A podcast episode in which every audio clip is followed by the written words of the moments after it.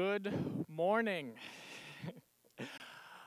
Hello, my name is Mr. Josh Currey, as your bulletin says, and I am so thankful for the privilege to be with you and in front of you all, being able to sing and worship without having to wear a mask. I'm glad for that privilege that I, I have, but sympathize with the, the pain uh, that we are going through, having to wear masks, even though I know the true pain is much greater than that. But I'm so glad to be in front of you in the house of our God and our Savior. So, without further delay, let's jump into this passage from the Gospel of John, chapter 5. We'll be reading two excerpts from it, starting with John chapter 5, verse 17. Hear now God's holy, inerrant, and inspired word. But Jesus answered them, My Father is working until now, and I am working. This was why the Jews were seeking all the more to kill him, because not only was he breaking the Sabbath, but he was even calling God his own Father, making himself equal with God. So Jesus said to him, Truly, truly, I say to you, the Son can do nothing of his own accord, but only what he sees the Father doing. For whatever the Father does, that the Son does likewise. For the Father loves the Son and shows him all that he himself is doing, and greater works than these will he show him, so that you may marvel. Continuing in verse 30. I can do nothing of my own. As I hear, I judge, and my judgment is just, because I seek not my own will, but the will of him who sent me. If I alone bear witness about myself, my testimony is not true. There is another who bears witness about me, and I know that the testimony that he bears about me is true.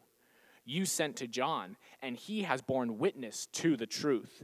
Not that the testimony that I receive is from man, but I say these things so that you may be saved. He was a burning and shining lamp, and you were willing to rejoice for a while in his light. But the testimony that I have is greater than that of John. For the works that the Father has given to me to accomplish, the very works that I am doing, bear witness about me that the Father has sent me. And the Father who sent me has himself borne witness about me. His voice you have never heard, his form you have never seen, and you do not have his word abiding in you, for you do not believe the one whom he has sent. You search the scriptures because you think that in them you have eternal life, and it is they that bear witness about me. Yet you refuse to come to me that you may have life. I do not receive glory from people, but I know that you do not have the love of God within you. I have come in my Father's name, and you do not receive me. If another comes in his own name, you will receive him. How can you believe when you receive glory from one another and do not seek the glory that comes from the only God? Do not think that I will accuse you to the Father. There is one who accuses you, Moses, on whom you have set your hope. For if you believe Moses, then you would believe me. For he wrote but for he wrote of me. But if you do not believe his writings, how will you believe my words? Let's pray. God, your scripture is given to us for our good. We thank you for the testimony given to us. Help us to receive it, to learn from it, and be empowered by the truth revealed to us by your Spirit working in us. We pray for blessings this day. Amen. So, this is a vital passage in the entire Bible and one of the most to me at least, exciting chapters in the Gospel of John, as it is Jesus testifying about who he is and confirming what has been said about him in Scripture and backing it up with three incredible witnesses. Now, back in 1971, there was an incredible sermon given in Chicago by Billy Graham, and it was all about this question who is Jesus? And through it, Billy Graham powerfully talks about all the things that people thought about Jesus, and then goes through so much scripture saying who Jesus is? This is an extremely powerful passage answering that question. And I kind of wish back in 1971, Billy Graham talked about this passage as it is vital because many people say a lot of things about Jesus, but it is vital to understand what Jesus says about himself. Because many people agree that Jesus was a real person. It is very hard, nigh impossible, to deny the existence of Jesus because of the world shattering, life changing, world altering movement that is Christianity, founded upon someone who didn't really exist, at least as a real person. That's just an astonishing uh, thing that people simply don't believe. Even the staunchest attackers of Christianity, Richard Dawkins, even believes in the existence of a real teacher whose name was Jesus.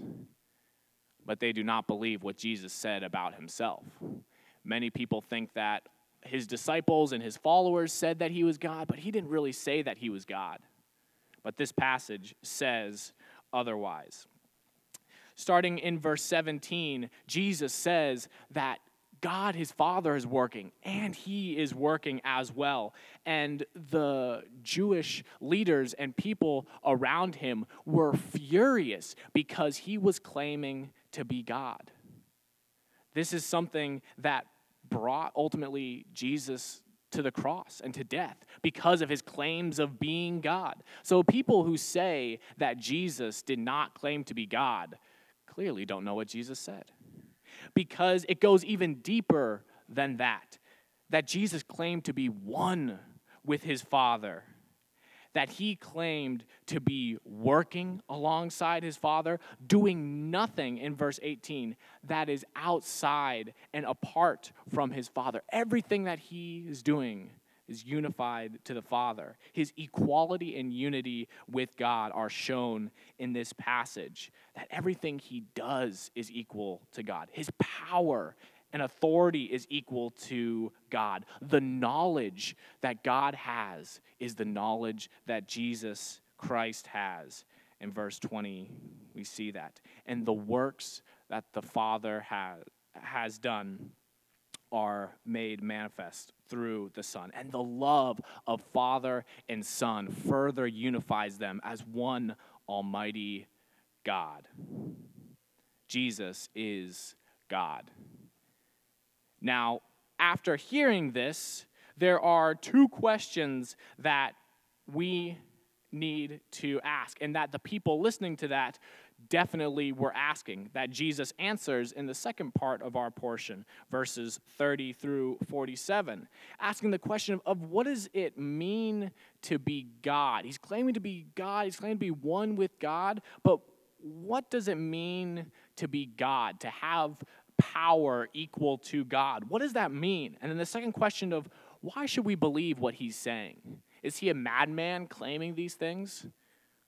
Why is what he is saying. Is it truthful or not? So, going into this, uh, these three witnesses that Jesus brings outside of himself, following the tradition of Mosaic law, calling upon two or three, in this case, three witnesses about what Jesus is saying, Jesus answers this question of why we should believe him and also uh, shows how powerful he is. And for this, I want to call upon uh, an analogy for uh, some of you may understand it, many of you may not, but I will explain it nonetheless. There is a TV show that has been airing in ex- existence for a long time now about super powered martial artists in space. And if, if you know it, uh, you can tell me afterward. But in this TV show, there are characters fighting each other, challenging each other, getting stronger, and growing as new and more powerful villains come onto the scene for the protagonist to challenge and fight. In this TV show, there is a method and way that characters can view each other's power level. So you can look at someone and know their power level, but when new villains come onto the scene, you don't know their power level. And so, how you figure out how strong and powerful these new antagonists are is by comparing them to existing characters that you know their power level. So if there was, say, a character whose power level was 9,000, and this new villain comes in and beats that character who had a power level of 9,000, then you know that this new character must have a power level over 9,000.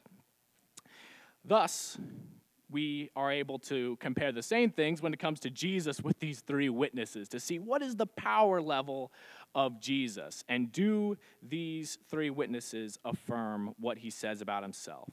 Now, the first witness that Jesus brings is John. John the Baptist, this miracle baby born in a very similar manner to Isaac of Sarah and Abraham, of someone who is past the age and time of having a baby, given a miracle in the form of life. And the life of John the Baptist, this baby goes out into the wilderness and grows and becomes a voice crying in the wilderness, Prepare the way of the Lord.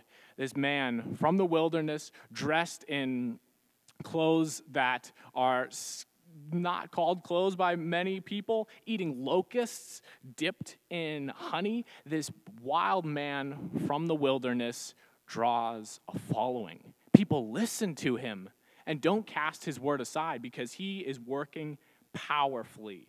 The following and the impact of John is incredible. He is compared to a burning lamp that people believed in. Tons of people were baptized, whole cities and towns baptized by this John the Baptist, this powerful prophet of God. So impactful that people thought that he was Christ. He was so impactful that those around him thought, this must be the Christ. This man must be the Christ. But he said, no, I am preparing the way for the Christ. That even the king, King Herod, was afraid and impacted by John, that he did not want to put him to death because of the impact and the power level of John the Baptist. And Jesus even gives him an amazing compliment in Matthew 11 11 that no greater man born of woman, no man is born greater than uh, John the Baptist. That is quite a compliment. And yet, when that ama- the amazing power level of John as this impactful speaker and prophet, feared and respected by so many people, comes into a match with Jesus, that Jesus says, John, baptize me. And John says, I'm not even worthy to pick up your sandals. That means Jesus' power level must be so much greater than John the Baptist. John views himself as nothing compared to Jesus. And all of John's ministry and work is proclaiming Jesus and witnessing Jesus. The second witness are the, is the works of Jesus, his ministry and his acts, the things that he has done, and looking um, back to Scripture, you notice that um, in verse 37, the witness about him through his works is not just about what he has done, but what the Father has given him to do. That's the future things as well that will still bear witness about who he is. Jesus did a lot of miracles, healed so many people, so many that the gospel writers cut out so many, specifically John, as he only includes seven miracles that he intentionally uses to proclaim his specific purpose of writing the gospel. But there are so many times in the gospels where it says, Jesus went into the city, healed all the sick, cast out many demons, healed many lepers. And all those tallies of the miracles he did, when comparing them to the other prophets, there is nothing. The prophets did many miracles, doing many wondrous things, had quite the power level and respect by the people. But compared to the number of miracles Jesus did, there is nothing. Especially when you consider the extra thing that Jesus frequently does and is shown to do through the Gospels. He forgives sins. Now, that's something that none of the prophets ever did, and for good reason. And Jesus was attacked for this, that he was forgiving sins, because the Jewish Pharisees knew and they said, only God can forgive sins. And they were right. Only God could forgive sins. And Jesus was doing it, forgiving sins, because his power level, his authority, dominion was on the same level as God's. So all the prophets are as nothing compared to the power of Jesus to forgive sins, this ultimate miracle. Now, the third witness. And Jesus notes that you have believed in the witness of John and that the miracles and the things that he's done, you can't deny those. But when it comes to the witness of Scripture, you do not believe. The people in his day did not believe in him who sent him. They do not believe in the Father. They do not believe in the words of Scripture that have been sent by the Father to Moses and many others. And there are so many things I could talk about for the witness of Scripture, of how it talks about Jesus and all of the prophecies, especially that in Matthew's gospel, are shown to be fulfilled in Jesus Christ. I want to talk about a theme in Scripture that shows the power level of Jesus that's communicated through Scripture.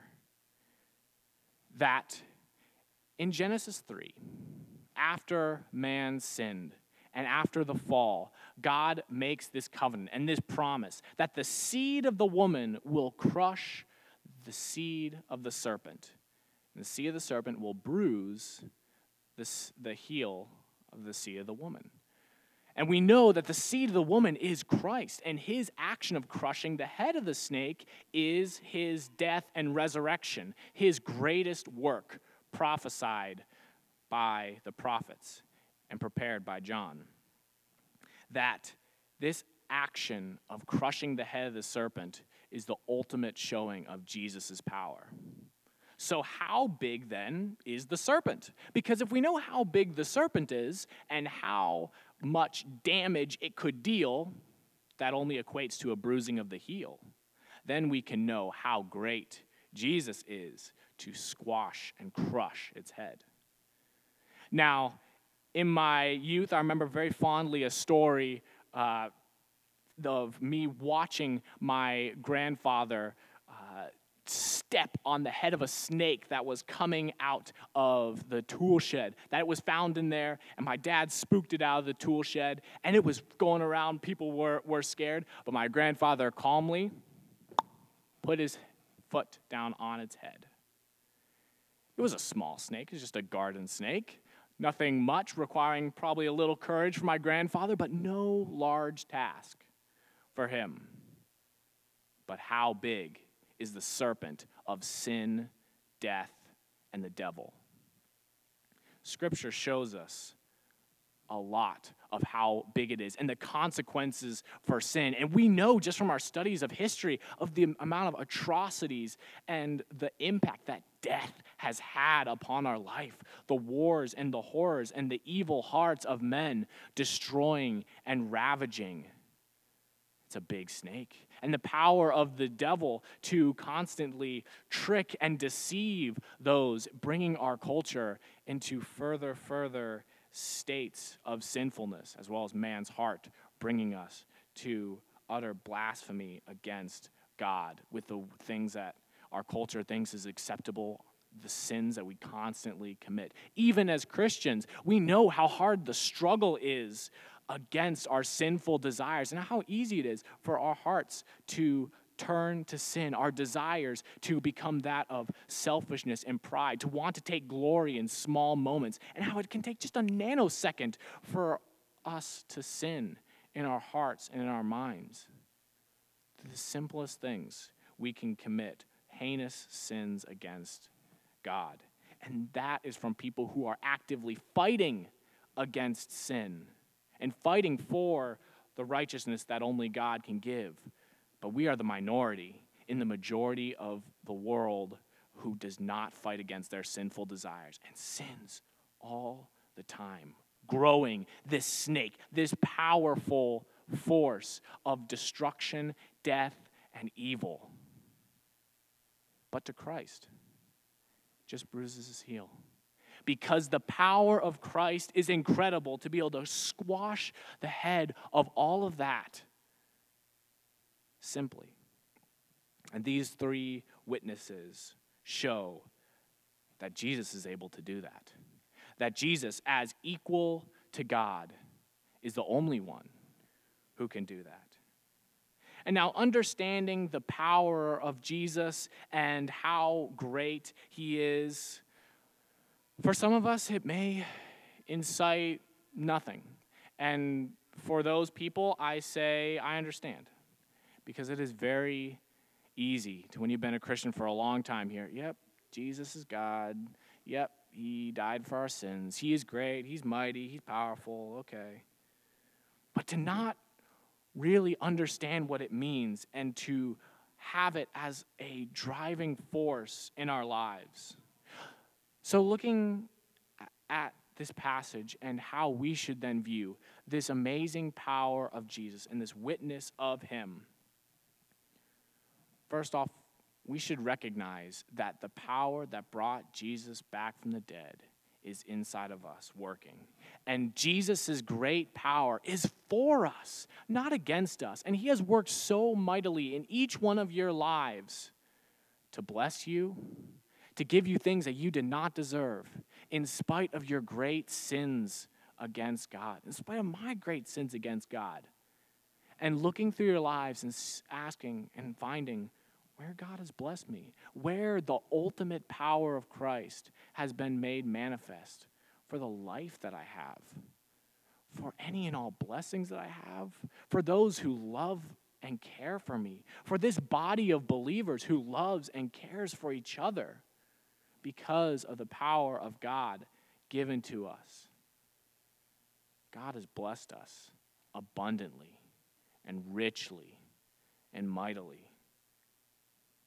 And we need to take time to be thankful for that, be glad for that, and to recognize that in light of the mighty power that Christ has, that he would stoop to us to bless us.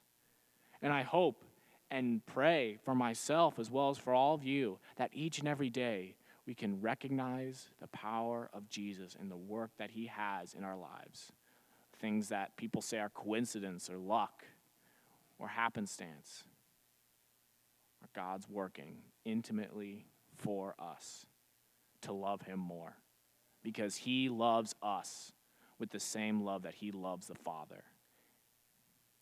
And that's good news for us.